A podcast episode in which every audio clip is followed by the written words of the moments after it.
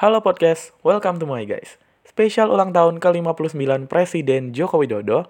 Di sini aku mau sharing aja tentang kenapa aku tuh kagum banget sama Presiden Joko Widodo dan aku tuh kagumnya nggak dari baru-baru ini ya, tapi udah sejak 2012 zaman Pilgub DKI, beliau pasangan sama Pak Basuki Cahayapurnama dan dari situ aku udah mulai ngefans banget sama seorang Joko Widodo. Nah, di sini aku mau sharing aja alasan-alasan kenapa aku itu ngefans banget sama dia.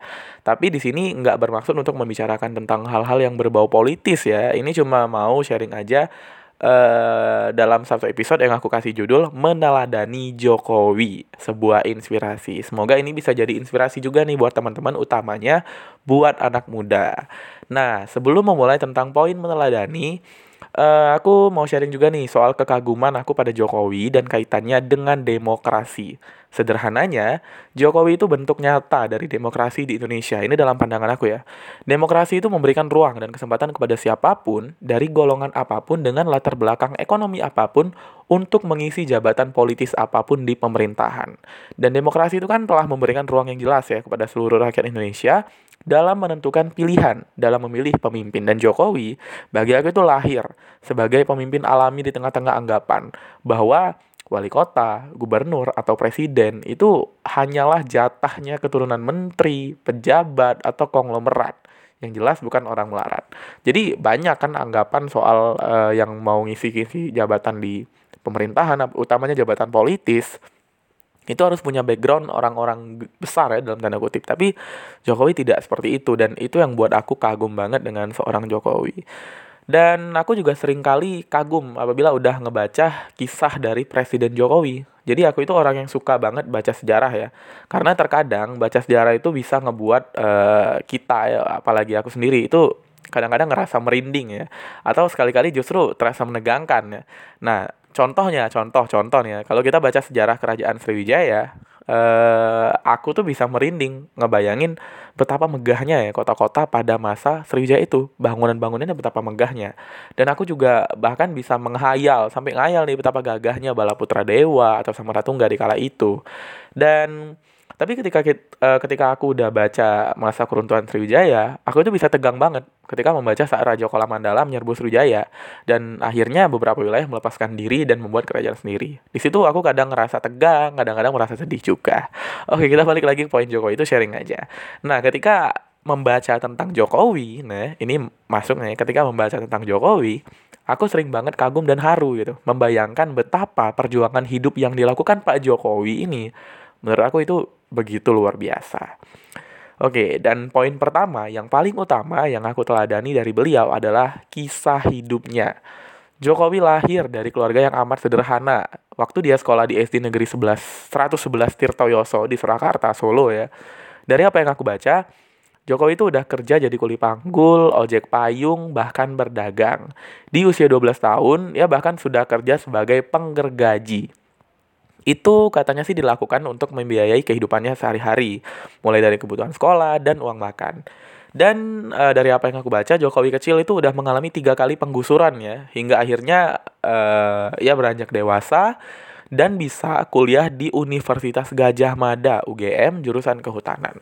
Sampai sini aja nggak usah panjang lebar ya teman-teman udah bisa paham sendiri gimana seorang anak tukang kayu itu bisa melesat pendidikannya hingga berkuliah di salah satu kampus terbaik di tanah air kita ini ya, bahkan aku sendiri yang mungkin fasilitas dan kehidupan masa kecilnya itu sedikit lebih baik dari Pak Jokowi ketika masa kecil, bisa kuliah dengan jalur tes saja itu udah untung gitu loh. Sementara Pak Jokowi dengan segala keterbatasan ekonominya bisa kuliah di UGM.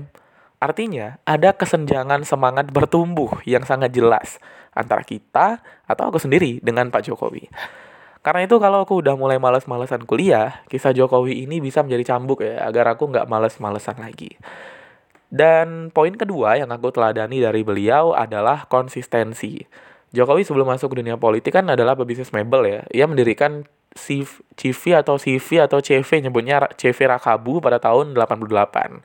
Dan dilansir dari Wikipedia, usahanya itu sempat hampir bangkrut karena ditipu oleh klien sendiri.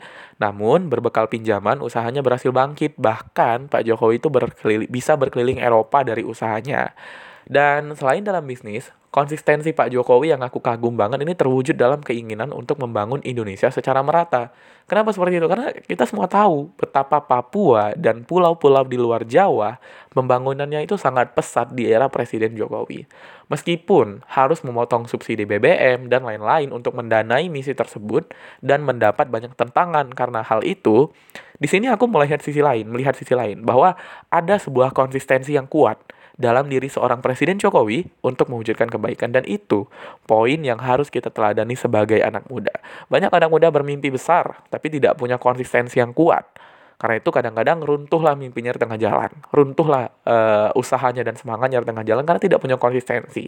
Karena itu wajib banget kita meniru konsistensi yang ada dalam diri seorang Presiden Jokowi. Ini contoh ya, sebenarnya banyak orang yang konsisten, tapi karena ini uh, kita membahas Jokowi dan beliau memang punya konsistensi menurut saya.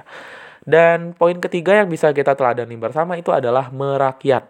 Nah, ini gaya belusukan ya yang hari ini dipraktekkan oleh banyak politisi di Indonesia itu adalah apa yang dipopulerkan oleh Pak Jokowi sejak menjadi wali kota Solo. Hampir seluruh wilayah di Indonesia telah Pak Jokowi datangi bahkan Pak Jokowi adalah presiden pertama yang berhubungan komunikasi langsung dengan suku anak dalam yang ada di Provinsi Jambi. Pendekatan ini kan dilakukan ya untuk mendengarkan aspirasi langsung dari masyarakat. Selain itu, Pak Jokowi juga terlihat sering berkunjung ke Papua. Nah, ini menunjukkan bahwa uh, beliau itu nggak hanya berkunjung ke daerah yang dekat dengan istana, tapi juga yang jauh di timur Indonesia. Uh, beliau itu menemui rakyatnya sebanyak mungkin, termasuk yang tinggal di zona merah atau di daerah berbahaya. Nah, ini wajib banget kita teladani bahwa apabila suatu saat kita menjadi pemimpin ya, apabila dalam pemerintahan, kita bisa hadir di tengah segala keresahan rakyat, mendengarkan langsung aspirasi rakyat, dan mencoba merasa apa yang dirasakan oleh rakyat adalah salah satu, salah satu cara untuk menemukan kebijakan terbaik. Pun begitu dalam dunia usaha atau perusahaan. Ketika kita menjadi pemimpin tim, kita bisa hadir di tengah segala keresahan uh, bawahan, mendengarkan langsung aspirasi bawahan, mencoba merasa apa yang dirasakan bawahan, itu adalah salah satu uh, cara terbaik untuk menemukan kebijakan terbaik untuk bawahan kita suatu saat nanti. Amin ya, semoga jadi pemimpin semua. Dan poin terakhir ya yang bisa aku teladani dari beliau adalah yang jelas beliau ini anti korupsi. Nah, meskipun di era pemerintahan beliau sebagai presiden itu sering diterpa isu miring, tapi satu yang pasti bahwa sejak menjadi wali kota hingga sekarang Jokowi selalu mengutamakan transparansi dalam pemerintahannya. Uh, kalau ngomongin soal transparansi Jokowi rasanya udah nggak perlu dibahas panjang lebar ya karena semua juga tahu beliau pemimpin yang sering apa ya, yang yang mengumumkan gajinya uh, ketika menjadi gubernur itu kepada masyarakat. Dan banyak uh, apa sistem-sistem di pemerintahan itu diubah menjadi uh, sistem elektronik sehingga apa kecurangan-kecurangan itu bisa dikurangi, ini menunjukkan bahwa beliau ini sangat anti sekali dengan namanya korupsi, kolusi dan nepotisme. Tapi utamanya adalah beliau sangat anti korupsi. Dan poin terakhir ini adalah hal wajib yang harus kita teladani ya. Sikap anti korupsi itu nggak cuma harus ditanamkan dalam konteks pemerintahan, tetapi dalam kehidupan sehari-hari, di dunia pekerjaan, dan sebagainya. Anti korupsi harus menjadi sikap mutlak yang harus dimiliki setiap orang. Nah, kira-kira itu poin empat poin ya, empat poin yang bisa diteladani dari Presiden Joko Widodo. Dan ini aku sadur dari berbagai artikel juga memang pendapat aku sendiri dan aku memang benar-benar kagum lah sama dia guys sejak tahun 2012 waktu dia nyalon dari Pilgub DKI.